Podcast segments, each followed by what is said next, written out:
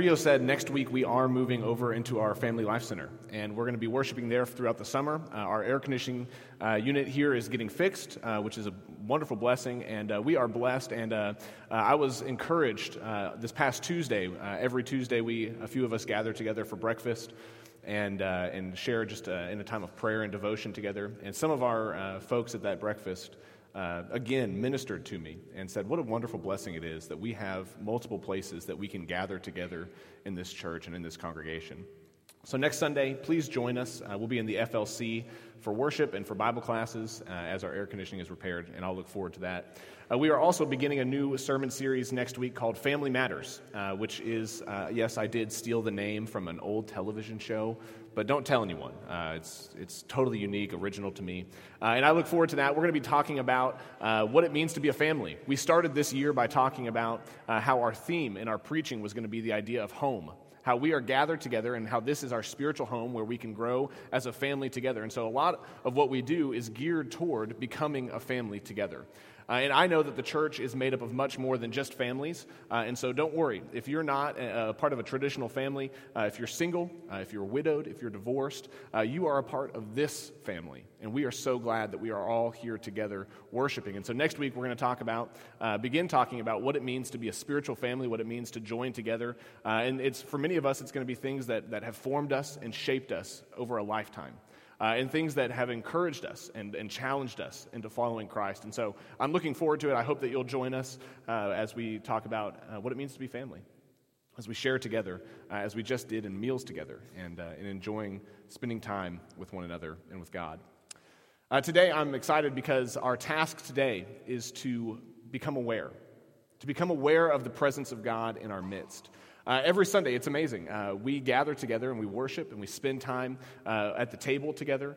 And every time we do, we have an opportunity to make ourselves aware of God present here with us, of God's ability to come and share God's self with us. We believe that Jesus uh, came and spent time on this earth, but we believe that that wasn't the end of God being here with us, that God is continuing to spend time with us and to share who God is with each and every one of us. And so uh, today, the task ahead of us is to become attentive to who God is, to where God is, and to what God is calling us to today in worship. Uh, uh for so many years, for so many of us, uh, one of the questions that's really easy for us to ask is, is the question, Where is God? Uh, I hear this question being asked a lot right now. Uh, I hear it being asked all over the place. Uh, and we ask it in a lot of different ways. Uh, we ask it sometimes because things are different than we remember them. Uh, we remember an encounter that we had with God, and, and so we expect to encounter God in that same way again. And so when we don't have that same experience, sometimes we ask the question, Well, where is God? Uh, maybe uh, it's a question when you look around and you look at our, our, our society, our culture, and you see uh, that we've gone through some drastic changes in the past decade, two decades, three decades. Uh, who we are as a people is totally different now than who we were. And so perhaps you ask, where is God? Uh, I experienced and I encountered God at this particular time in my life and when these kinds of things were going on. And, and so now I'm curious where's God? Now that things are different, how do I meet God? Uh, maybe that's not the question uh, exactly that you ask. Maybe you ask a little bit of a different question because there's something going on in your life uh, that is really difficult for you. It's really difficult. Maybe, uh, maybe it's a, a, loved one that's struggling with a disease. Uh, maybe it's a loved one uh, who has gone, gone away and done something outside of what you would like to see them do with their lives. Maybe it's the loss of a loved one. And you ask, Where is God in the midst of my tragedy, in the midst of my difficulty? Uh, maybe it's a, it's a question because uh, somebody uh, is directly doing something that, that you believe is not what God would want them to do. And so maybe you ask the question where is God? This question gets asked in all kinds of different ways, in all different types of situations. Uh, and I hope what's behind this question is a deep desire for each and every one of us to know God and to encounter God. But there's also a danger that comes along with it. Uh, because every time I hear this question being asked, I, I my ears kind of begin to, to prick up a little bit, and I begin to, to, what, to wonder what is it behind this question? What is it that people are really seeking? And sometimes behind this question is a fear. Sometimes behind the question, where is God, is a fear because we don't believe that we can know where God is. We don't believe that God will make himself available to us. Sometimes we wonder uh, if this is how I know God and this is what's going on, then I know that God can't possibly be a part of that. Sometimes the danger is thinking that we have God figured out, so that when we ask the question, Where is God? we already know the answer. The answer happens to be wherever we think God is. See, I hear this question being asked, and sometimes I hear this response of knowing where to expect God and knowing how we have encountered God. And sometimes I look at the story of Scripture and I see examples of people who thought that they knew where God was. People who thought that they knew what God was up to in the world, only to find out that God was actually doing something much larger than what they expected. If you think back to the story of Israel, you, you can imagine uh, this story comes up quite a bit. This, the same story, the way it plays out is exactly the same as it does today. Uh, you think of the people of Israel, and they wonder, where is God? And for so much of their history, they're, they're, who they are as a people is built on the foundation that God has specifically chosen them. That the people of Israel are God's specific chosen nation, and it's through them that God comes into the world. God does choose Israel. But as you follow Israel's history, you begin to see that Israel has forgotten something. Israel has forgotten who they are and who God has called them to be. See, they seem to expect that, that God comes to the world through them, and they forget that God has called them to be a people who are set apart. And so, as the, the story of Israel goes, they end up going into exile. They're carried off by other nations, something that they never would have expected would be possible for God's chosen people. They're carried off into exile, and they're left wondering where is God? Our situation has changed. We no longer encounter God the same way that we thought we did. Perhaps we can fast forward into the New Testament and we can see the same example playing out in a different story. It's the story of the Pharisees, right? We read in the Gospels of, of different groups of people who all think that they know where God is. And one of these groups happens to be the Pharisees. And Jesus, when Jesus comes, has a specific warning against the Pharisees. He calls them over and over and over again people who think that they know who God is and where God is, and yet they can't even see God in front of them. And so, over and over again, the Pharisees uh, encounter Jesus, and Jesus rebukes the Pharisees because they begin to, to miss on where God is and what God is doing in the world. They think they've got it figured out. They think they know where they're going to find God and how to experience God, only to find that God is doing something larger than that. In the letters of Paul's, a couple of times we encounter a group of people called the Judaizers. And the Judaizers are believers in Jesus, but they believe that not only do you need to, to believe in Jesus, but that you also need to be Jewish in order to believe in Jesus, in order to, to receive salvation. And so these Judaizers go around and they tell people uh, in order for you to receive God's presence, in order for you to be with God, you need to become Jewish. And Paul and others in the New Testament write repeatedly over and over again that what God is doing is much wider and much different than what they have limited God to. See, I think this question of where is God, only to fall into the trap of, of trying to answer where God is for God, uh, plays out over and over again throughout history. Uh, perhaps you have an, ex- an example or an experience of when this has happened in your life, of a time that, that you thought maybe God was up to something, only to find out that God was doing something even more than that. So, what I want us to do today as we encounter this God, as we seek to meet this God in this place at this particular time, is to witness what God is doing in each of our lives and to become aware of the moments, of the times when God might be doing something larger than even what we can see. I want us to read a story together today that comes out of the book of Second Kings. Uh, we've not been studying Second Kings, and in fact, it's a little bit of a bizarre turn for us. We've been studying uh, uh, in, out of the first couple of chapters of Genesis. John Mark has been leading us in a discussion of who God is. Uh, God is both transcendent and immanent. Uh, God is both uh, the creator of all, this powerful being who simply speaks and creation comes into existence. But God is also a God who's willing to get his hands dirty. God forms us out of the dirt uh, forms who we are, breathes life into us. So God is both uh, transcendent, this powerful, almighty God, but He's also immanent here among us, with us. Uh, it's this amazing story that we find in Genesis chapters 1 and 2. Uh, and today we're going to turn to 2 Kings chapter 5 to answer this question of where is God? Uh, because it's kind of a bizarre story. And uh, what I want us to do is read it together uh, and to think about uh, what it meant for the people of Israel, what it meant for the people who are a part of the story, because uh, what they find out is that God is actually doing something a little bit larger than what they witnessed. And so uh, in 2 Kings chapter 5 is where we're going to uh, be reading today. Uh, and before we start reading, uh, I want to tell you one thing about this story. Uh, this story is remarkable uh, because the story uh, that we find in the Old Testament is a story about the people of Israel. Uh, but a, a, couple of times in a couple of different places, something gets inserted into this story about the people of Israel that has nothing to do with the people of Israel. Uh, this story will include an Israelite, uh, but this is a story about a guy from Aram. He's an Aramean. His name is Naaman. Uh, so uh, if you're thinking of a name for your child, just name them Name, uh, Naaman. and so this is a story about an Aramean who's not in Israel, not a part of the story of God, apparently until we read this story together. So uh, I want us to read just one verse because this one verse is going to tell us a couple things about the story, and then we'll keep going. So 2 Kings chapter 5, starting in verse 1. It says, Naaman, a general for the king of Aram, was a great man and highly regarded by his master because through him the Lord had given victory to Aram. This man was a mighty warrior, but he had a skin disease. Okay, uh, so we're going to stop right there and pause for just a second because a couple more things come up in this story. So, not only is Naaman a non Israelite, uh, not only is Naaman not a part of the people that you would expect Naaman to be a part of when he's in this story, uh, but Naaman apparently is also working on behalf of God.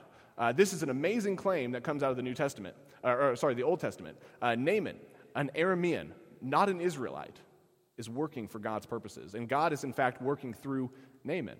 Uh, that's an amazing claim because this is the story of Israel, right? It's the story of God's chosen people. And yet, here we have somebody who's not a part of that group, and God is still working. So, begin to notice that God is already doing more than what we imagine, more than what the Israelites certainly imagined. And we also learn another thing about Naaman in this story. Naaman uh, is a mighty warrior, he's a, he's a successful uh, general in battle, but he's got a skin disease.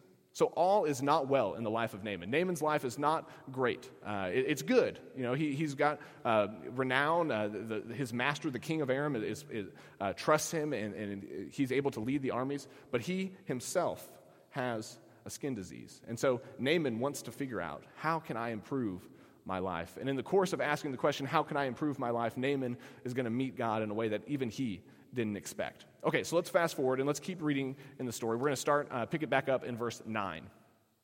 Starting in verse 9, it says Naaman arrived uh, to Israel with his horses and his chariots. He stopped at the door of Elisha's house, and Elisha sent out a messenger who said, Go and wash seven times in the Jordan River, and then your skin will be restored and become clean.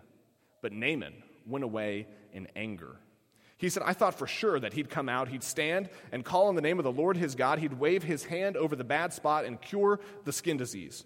Aren't the rivers in Damascus, the Abana, and the Pharpar better than all of Israel's waters? Couldn't I wash in them and get clean? And so he turned away and he proceeded to leave in anger. Naaman's servant came up to him and spoke to him. He said, Our father, if the prophet had told you to do something difficult, wouldn't you have done it? But all he said to you was, Wash and become clean. So Naaman went down and bathed in the Jordan seven times, just as the man of God had said, and his skin was restored like that of a young boy, and he became clean.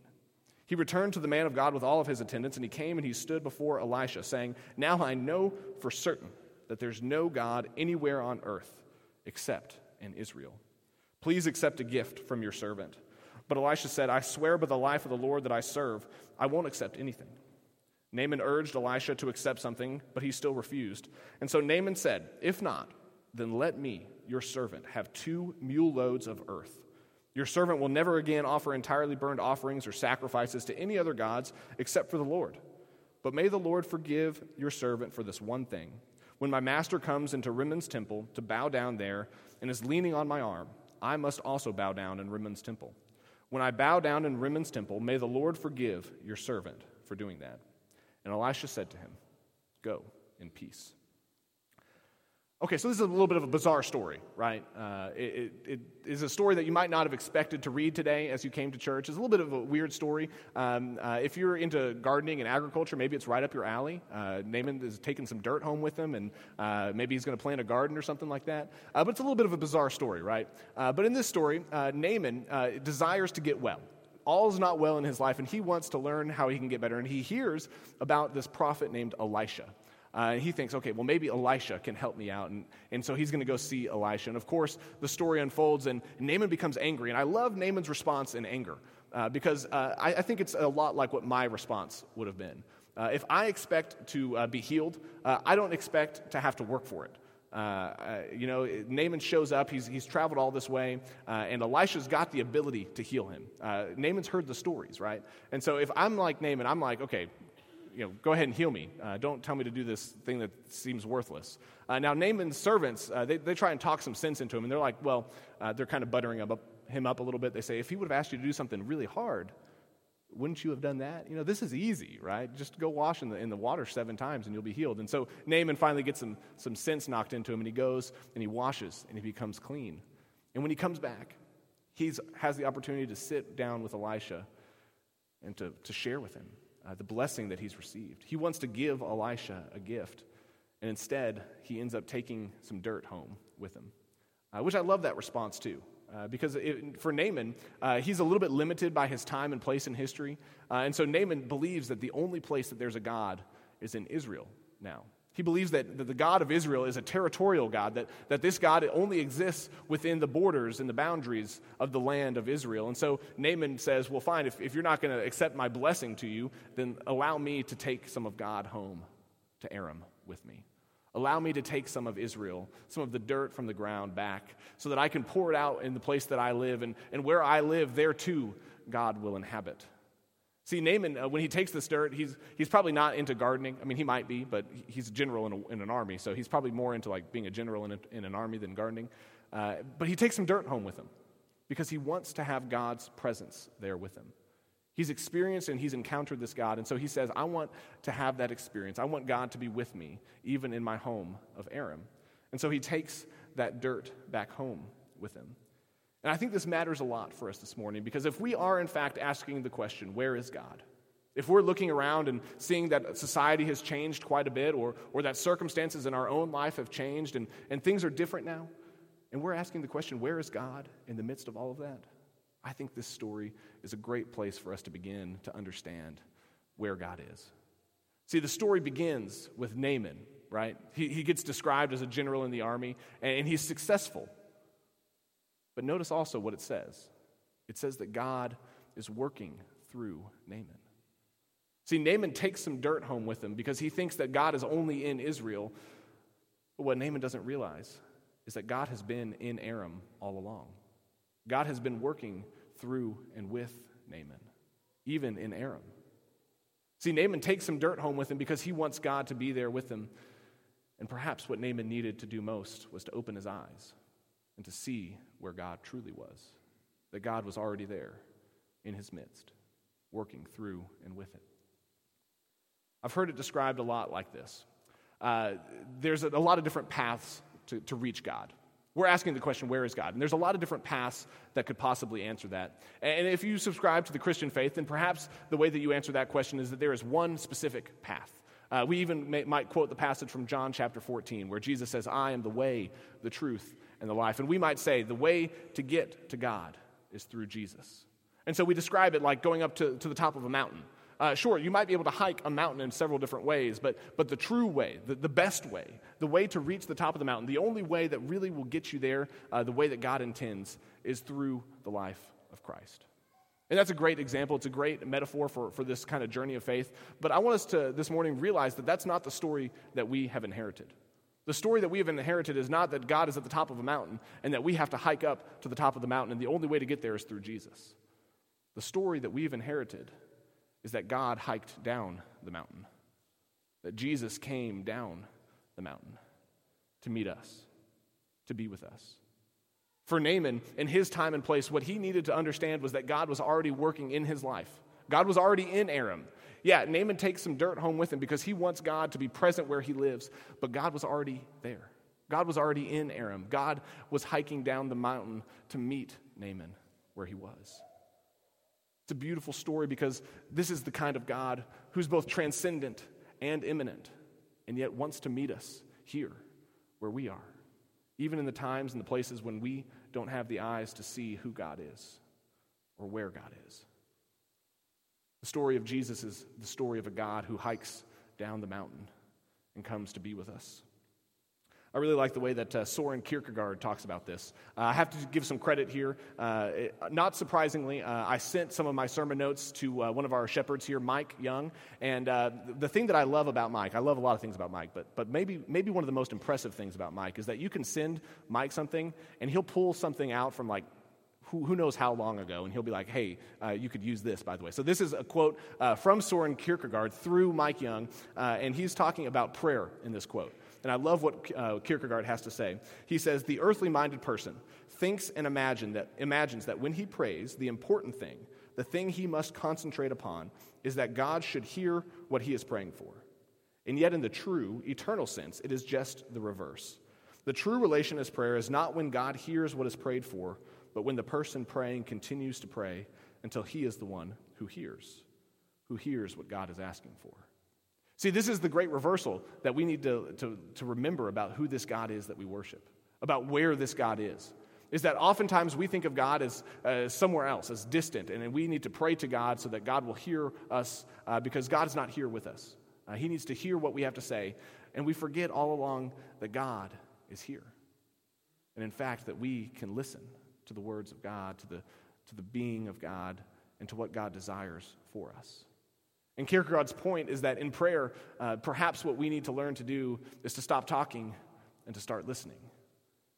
Perhaps we need to stop using our mouth and start using our eyes and our ears to witness what God is doing in the world around us. Today we were ministered to through worship. And for me, uh, that moment of singing that final song was a moment to, to open my eyes and to witness that what God is doing is larger what God is doing is, is, is for all of us that uh, God is the cleanser of the mess we've made, of the mess I've made. Perhaps there's opportunities today and this week to see what God is doing in your life, to be grateful for the day that we have been given, and to join with all of creation in worshiping this wonderful God. One final note about the story about Naaman. Naaman takes some dirt home with him. And I love that idea. Yeah, Elisha could have taken a moment at the end of the story. Uh, Elisha could have taken a moment and said, You know, you don't need to take dirt home with you. God's not just in Israel. Uh, he, he's even there in Aram with you. Uh, Elisha, this prophet from God, this person who has a special encounter and revelation to give to the people from God, could have stood there and corrected Naaman. He could have corrected his theology, he could have corrected his practice, but instead, Elisha simply says, Go in peace. And he allows Naaman to take that dirt home with him. I don't know what Naaman does when he gets home with the dirt, but I like to imagine that what he does is he takes it into every place that he goes, into every uh, corner of his home, and he begins to sprinkle a little bit of that dirt everywhere. Because Naaman has now encountered this God. This God has been revealed to Naaman, and so Naaman wants to have this God everywhere he goes. And so he begins to sprinkle some of that dirt in every place that he goes, in every place that he spends time. And maybe this morning, maybe the encouragement that each of us needs is that we can take some dirt home with us as well. That where we have encountered God in our life, we can begin to sprinkle the seeds of that dirt uh, into every part of our life. And that as we have opportunity, we can begin to thank God and to worship God everywhere that we go. In the dirt underneath our homes, in the dirt underneath our streets, in the dirt underneath this building, in the buildings that we work in, in the buildings that we take our children to school in, that God is not just the God who only exists in Israel, but that this God is with us, each and every one of us. And so, church, today, as we continue in worship, the challenge is to take some dirt home with you, to take some of this worship back with you everywhere that you go. As we stand in worship, if you'd like some prayers this morning, our elders are going to gather around the room. And if you want to join this journey, if you want to put on God in baptism, I'd love to spend some time talking with you down front. Please come while we stand and worship together.